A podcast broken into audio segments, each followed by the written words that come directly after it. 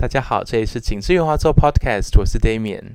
这一集继续跟台北爱乐合唱团音乐总监古一仲先生聊天，听小古聊合唱音乐中不同的语言，听他指挥流行音乐的经验，还有从台湾古典乐界看 LGBTQ。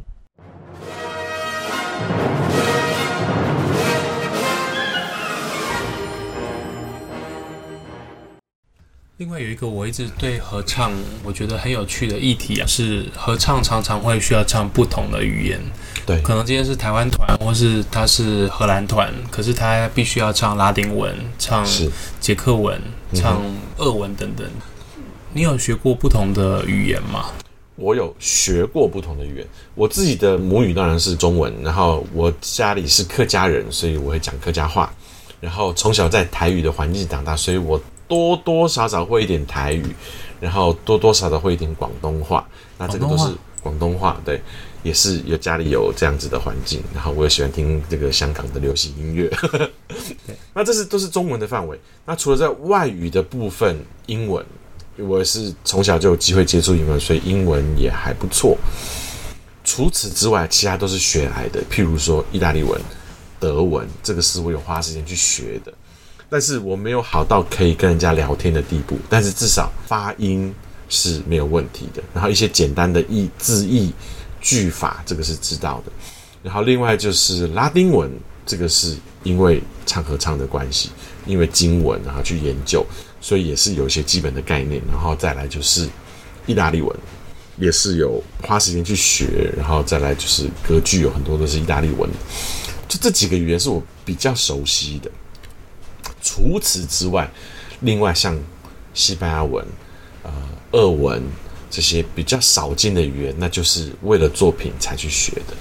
意大利文这些语言，你说你有一定掌握的外国语言，这个是在大学的时候学的吗？有的是大学的时候学的，有的是在美国学的。譬如说，像我在台湾念大学的嘛，所以除了英文之外，那时候还学了德文，没有学得很好。后来去美国之后，又再重新学了修了德文的课之外，也学了意大利文，上了一个学期的法文，但是没有继续了，因为无法 handle 这么多不同的语言了，所以那时候修德文跟意大利文就已经焦头烂额了。学这些西欧的语言是为了音乐吗？是为了音乐。对，我对于语言有一定程度的好奇，但是没有那么爱。像我有一个同学，他就是很爱学语言，所以他自己本身是讲英文跟法文都是母语，他是加拿大人，所以英文跟法文本来就是他从小就接触的。可是他后来有学了德文，学到很好，像一样可以像接接近母语这样子。那到后来因为认识了我，他就发现了中文这个天地，他就学中文，在美国学中文就算了。他后来还到台湾来学中文，去上了这个师大中文的语言课。之后，他上了三个月，他就干脆申请就留在台湾。他在台湾待了一年多，所以他就是很爱学语言，而且很认真的把这些语言都学好。这样子啊，我知道他后来又再去学，回来回回美国之后又再去学了西班牙文，然后也是讲得很好。我不是这样的人，所以我没有这么多热情学这么多语言，所以我学这些语言真的是为了作品需要才学的。嗯，我之前有学过几种西欧的语言啊，然后觉得最大的困扰就是，当我想要讲一个，比如说法文的句子好了，然后德文就会啪跳进来，或是比如说什么东西现在记住了西班牙文，然后法文的就会不见，这样子，嗯。就是没办法好好切换开关。我还没有学到这种地步，我我只会我只会被中文跟英文互相干扰，其他的语言还没有好到可以干扰的地步。像俄文啊，我嗯有一个很深刻印象啊，我上次见到你是在二零二零年的最后一天去听北国钟声，是是。然后我当然我们知道台北爱乐是很有名，然后也非常有好品质的团体这样子，但是我那一次听真的觉得非常的惊艳，声音很漂亮。谢谢，然后呃，语言的掌握听起来虽然我听不懂俄文啦，但是听起来也蛮不错的。嗯、然后在唱台语的时候，台语这么困难的语言啊，就算会讲台语，其实还是很难唱嘛。是对，然后有很努力的在顾及那些子音啦，顾及闭口音，然后要把声音做漂亮，这样是。像比如说碰到俄文这么困难发音的语言，然后文法或者是一些结构上面跟我们所认识的又不是那么相像的时候啊，身为指挥的话，会做什么样的准备吗？第一步最基本的，当然就是发音。那这个发音，你说像俄文这种比较困难的语言，你势必是要去找懂俄文的人来教你这个发音。那可能其他的语言，你说德文，那我自己会德文，但是有些不会德文的人，可能去找一些书参考，也许就可以了。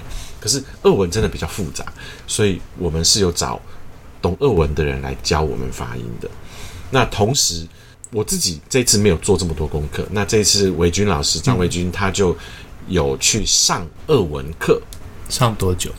他已经上到第二期了，而且他还打算继续上下去，因为他上出兴趣来了。但是即便是这样子，上俄文课跟我去学这个发音，然后来教团员，其实这个还是不够的，因为俄文真的蛮复杂的，而且中间的变化很多，所以我们还有一个二文的 coach，他是音乐 coach。所以他不只是 coach 我们，他包括这次的独唱歌手也是由他来做这个 coach。这些之外，我们还找了不是音乐 coach，但是懂二文的人来听我们唱的东西，到底听不听得懂？那他会说，比如说 听得懂，但是有口音这么清楚的讲法吗？呃，他会调整我们的口音。包括像，其实我们这次主要主要是这个音乐 coach 啊，他是在俄罗斯留学，在俄罗斯生活的。那他 coach 完了之后，他其实也有发现一些他不懂的问题，所以他就去问他俄国那边的老师那边的指挥。所以其实这整个准备上次岁末音乐会的这个过程当中。不只是我们自己，其实还有很多人的帮助，还动用到了这个 coach 老师在俄国的老师来帮助我们这样子。这个 coach 是像是歌剧的 coach 这样子吗？对对对，对，就是他要会弹钢琴，对，然后要能够带着歌手一起唱，是没错。那他要可以，比如说讲说，哎，这个地方怎么发，或者说怎么唱，可以让他的音听起来是像的。对，没错。OK，嗯。因为声乐的 coach 其实可能有的人是呃专才，譬如说专精某几个语言，那也有的人是啊、呃，他是懂很多，什么都知道的这样子。那这几年下来，其实碰到了很多很多很厉害的这个 coach。我觉得这些 coach 很重要的一个点，不是说他只是懂这个语言，他知道这些语言要怎么唱，因为唱的方式跟讲的方式其实未必是一样的。有的时候唱歌的时候，你要做什么样的变化，然后在什么样的音域，然后才会发出听起来是对的发音的。那这个是一个非常专门的技术。比如说同样是 A 或者是 A，但是如果在中音域在唱的时候，或者在高音域唱的时候，实际上的嘴型要调整之类的这种东西，有可能要调整，因为音域太高的时候，你可能特地要发什么音。反而会限制了那个音呃音色，或者是限制了它的咬字，所以这个很多都是要去慢慢慢慢一个一个调整。我们刚刚在聊的时候啊，其实有聊到说唱台语跟中文的困难，对，超困难的。这个的话，像比如说你有带，不管是台湾团员，或是之前带美国团员啊，你会直接下去教嘛，对不对？但外国人唱中文之后，当然第一步就是教他们发音。可是光是这个第一步就非常困难，因为中文不管是国语或者是台语或者客家话，中文的这个双母音很多。这个双母音的组合就有千千万万种，这个光讲讲半天，这是很难有一个原则。当然有一个大致的通则，就是你会选一个母音，通常是前面那个母音长一点，后面短一点。可是这个长短的调配，有的字又是后面长一点，这个就会花很多时间。那除了这个之外呢，还有再来就是台语跟客家话有很多这种促音，或者是要收在上颚的音，这个组合变化对于他们来说是很陌生的。收在上颚的音像什么？闭口音吗？闭口音啊，譬如说，嗯汤，嗯汤，或者是呃拉吉这种他们就他们不是呃，尤其是英文，它不是英文中常会出现的音，所以他们会比较难掌握。他可能很难理解说，嗯，竟然是母音的角色。而且，譬如说，有些他们称为没有母音的字。譬如说撕撕开来的这个撕，对，听起来就是一个 s，但是怎么会有音发出来呢？对他们来说，r a u 之外的都不是母音，所以他们无法理解。那在拼音上面是 s i，对不对？对，所以他们会唱 c，, c 他们无法理解那个 i 为什么不是发一，是发一个不知道什么的 z 的声音，他们很难理解。刚刚说双母音的部分啊，像我们在唱欧洲的语言的时候，通常通则是说把后面那个母音，比如说留最后的半拍去发它。对对对。那中文的话，刚刚讲到说双母音，有的是拉长前面，有的是拉长后面。对，拉长后面的有什么？譬如说天，天是如果你用拼音来拼是 t，然后 i e，然后 n，对不对？所以照这个西方的规则，西方的规则，前面的母音要 t 比较长，你就会变成天，不会有人听出来这个字叫做天。对，所以一定是天，或者甚至或者中间可能一半，譬如说天是平均分配的，看音域，然后看曲子。可是总之不可能是天。那如果像比如说跑步的跑，跑的话，我就会选择啊，把啊拉长，因为跑步。这个也是一样嘛，就听不懂，听不出来这个是跑，所以必须是跑步。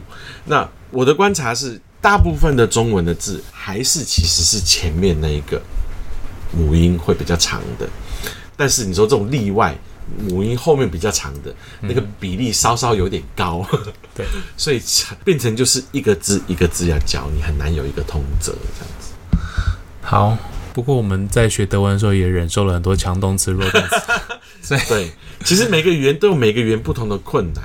你真的要去很仔细的去探究每一个细节的话，每一个语言都有说不完的这个细节可以说。所以很多时候我们在唱歌曲的时候，不只是外文哦，包括中文也是，我们能够做到就是尽量接近讲话的这个发音跟咬字，然后尽量让听众能够听得懂。八成或者是九成，那你要真的做到很细节的时候，其实有的时候是跟唱歌可能会有冲突的。譬如说，有时候太高的时候，你根本没有办法咬这么紧、这么紧的母音的时候，你势必要放开一点，那可能咬字就没有那么准确了。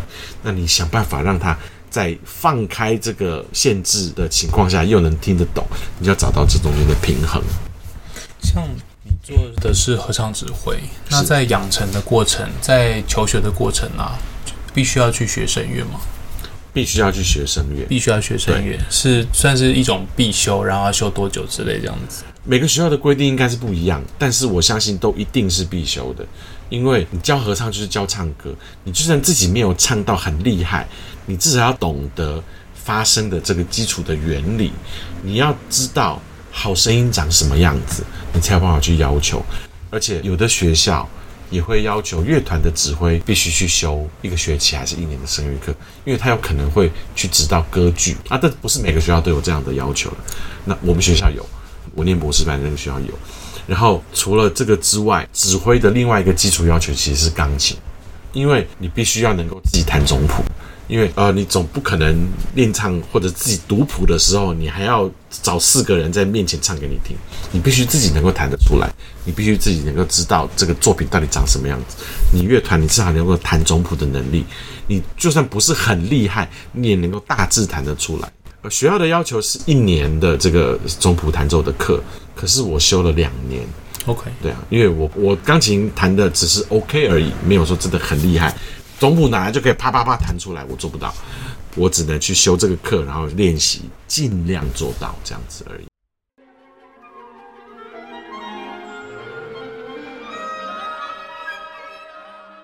小谷回来台湾已经十二年了，在指挥合唱之外，也有做其他的指挥吗？我有指挥过乐团作品，我有指挥过音乐剧，然后指挥过一些算是跟流行音乐结合的作品。指流行音乐是什么样子？啊，有好几个不同的情况啊。其中一个是流行音乐的乐团，啊，但是他们想要跟交响乐团合作，那他们的编曲里面有这个乐团的声部嘛，所以就找我去指挥交响乐团跟流行的这个乐团一起演出。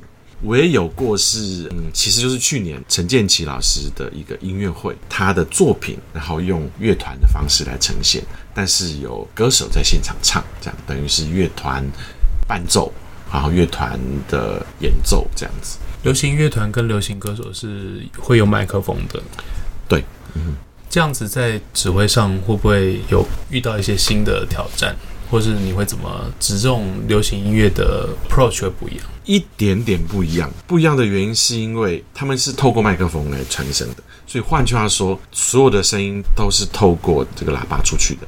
那出来呃出去再回来的这个回声，会造成更大的干扰。平常乐团跟合唱团还是有这个回声有 delay 的这个问题，可是因为透过麦克风，透过这个 speaker，它会更大，所以会。更明显被这个回声干扰，所以这些流行音乐的演出通常都会带上监听。那所以你必须依靠耳朵里面的这个监听来判断你的音乐，而不是你听到外面的声音。甚至有时候是户外场的时候，你更需要这个监听。前年我做过一场是跟闪灵乐团。然后是在凯达格兰大道，那个声音出去再回来，其实是很久以后。然后可是这个所有音乐都必须很紧，他们很多音乐都是快节奏的，所以你完全必须听监听，你必须靠监听来判断所有的事情，不能相信你耳朵听到的外面的声音。乐剧需要收的比较短、比较干净吗？看场地，看场地，看场地。对，如果它回音大，就有可能。对，就有可能啊。但是如果是流行的这种演出的话，它是因为用 speaker，所以你反而可以不用考虑收尾的这个事情，因为那个 speaker 的音量是很强大的，你听到的那个回声，其实观众不一定会注意到，但是身为演奏者，因为你必须随时注意这个事情，所以反而会被干扰。那是在没有音响的这种 acoustic 的状况，像平常交响乐团呐，或者是合唱团在国家音乐厅里面演出的时候，你要必须特别小心这个收尾，因为它的残响多的时候，它可能会比较糊，你必须收更干净才会听得清楚。古典乐手，不管是声乐家或是合唱团，嗯，或是乐团，好了，嗯，若跟流行的乐手合作，前者会也架麦吗？我自己是喜欢有架麦的。因为它的声音的来源才会一致，因为有的时候你去看演出，他的交响乐团是没有架麦，可是歌手是架麦的，你就会发现乐团的声音是从正面来的，但是歌手的声音是从头顶来的，那其实那个音场会差很大，所以通常这个时候我会希望乐团也有收音。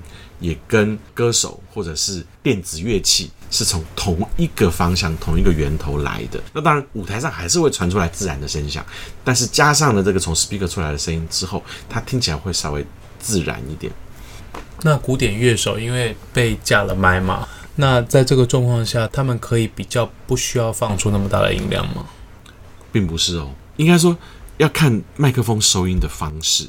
因为如果是这样子，譬如说交响乐团配上一两个歌手这种状况，我会觉得就是交响乐团是一个统一整、同整的这个收音就可以了。哦，我说的是室内的场地啊。啊，如果是室外或者是像小巨蛋这种这么巨大的场地，你就必须每一个乐器 individual 的收音才可以。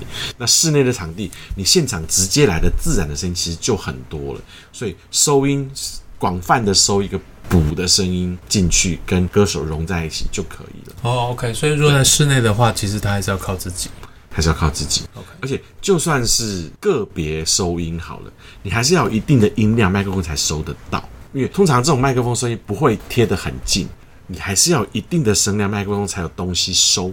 除非像有些流行歌手，你看他们那个现场演出里面，你会发现他麦克风很近，几乎他要把这个麦克风给吃下去了。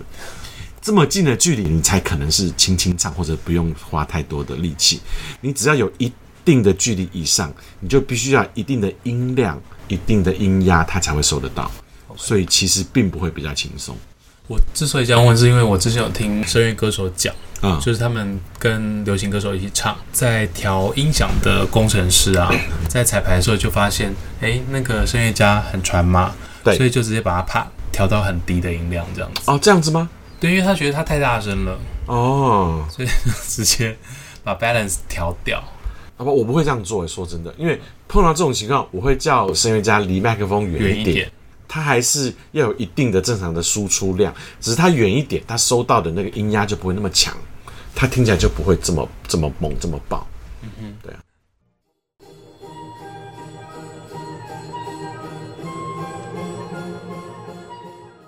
我其实有一件呃比较私人的问题想要问啊。OK，你是一个很开朗，然后让人家觉得很舒服、很开心、很开放的人。谢谢，这个这个应该是称赞了哈。是啊，是真的。谢谢谢谢谢谢。应该是前年吧，前年还是去年的时候，我在写一篇文章，嗯、在网在网志上写的。嗯，我在写古典乐界的 LGBTQ。嗯，对。然后呢，我那时候写的时候，我有一个结语啊，本来是写说看到的主要是西方的古典音乐家嘛，是。那当然很多他们都非常的 vocal，比如说他们会在特定的时机，在社群媒体上面说，哎，我们应该要对于不同的族群啊有开放的态度这样子。对。但是国内古典音乐界是蛮保守的。然后那个时候你就很可爱的写讯息跟我说，有啊，我是公开的这样子。我在美国的时候，就是一贯的就是这样子的态度，就是说公开的，但是我当然不会跑去跟美国人，哎，我跟你讲我是什么什么，我不会这样子说。我不会举着旗子到处跑，对，不会举着旗子。但是只要有人问到，或者是对我的这个性向有好奇的时候，我都会直接的跟他说。那包括我回来台湾之后也是这样，所以这样算起来至少有二十年是这样子的状态。那我去美国之前还在台湾的时候，我对这方面的事情其实就已经比较开放了，相对于那个时候台湾的社会氛围来说。可是那个时候还是上世纪的事情，所以整个台湾的社会氛围没有像现在这么开放，这么接受这些事情。那时候甚至连提到都会觉得好像很很恐怖、很害怕这样子。所以我确实在那个时候并没有提，或者是并没有主动的去说这样子。可是，在那个时候我就已经是，如果有人问我，都会明白的承认，或者是明白的说这个事情。不知为何，我那时候敢这样做。可能是因为我其实运气还蛮好的，在成长的这个过程当中，没有碰到很明显的这个打压，或者是说像你说像玫瑰少年叶永志这样的事情，这样被霸凌的这个状态。你从来没有被霸凌过吗？没有，因为这样的事情被霸凌。OK，我运气很好，我只能这样说，因为碰到太多其他的朋友有这样子的经验。我几乎没有这样子的经验，但是我自己小时候吧，或者是在那个年代的时候，我不会很表现出来这样的情况。但是，我真的运气很好，没有因为这样，因为因为性向的状况而被霸凌。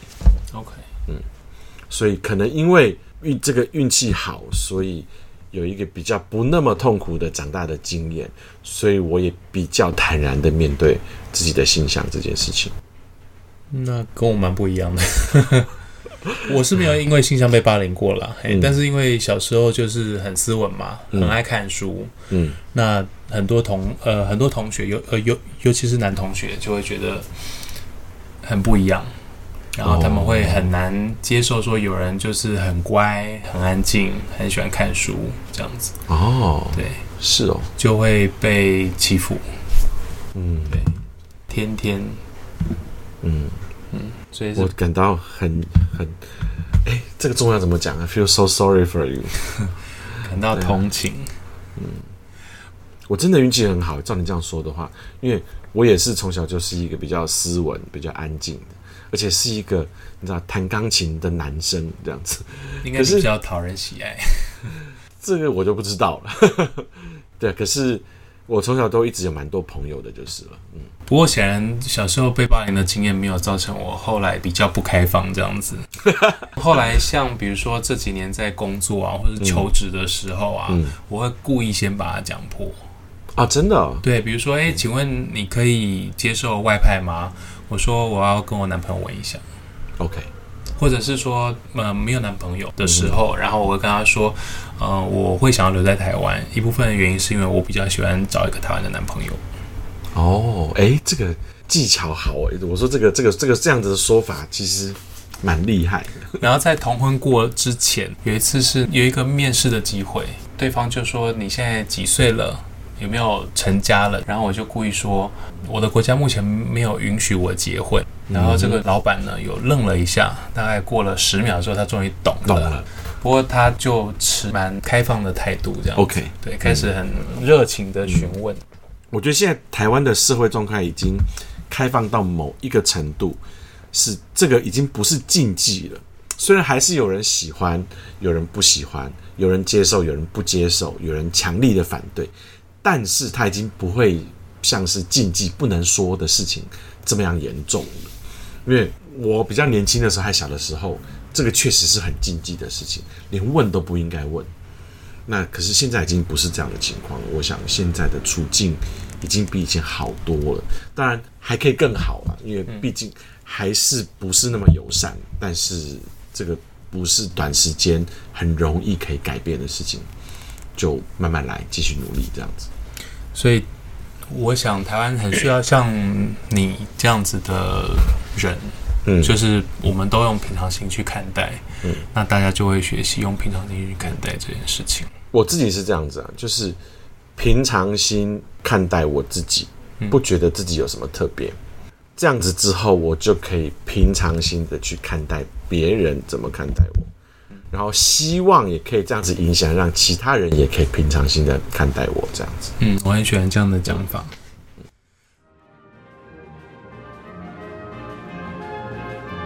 今天节目就到此告一段落，下次小谷还要继续回来开讲。二零二零年三月起，全球表演界深受武汉肺炎冲击，台白月是如何面对这样子严峻的挑战？并且规划出更精彩、更具灵活性的二零二一年呢？精彩节目不要错过，请记得订阅《景致原画作》Podcast。我们下次再会，拜拜。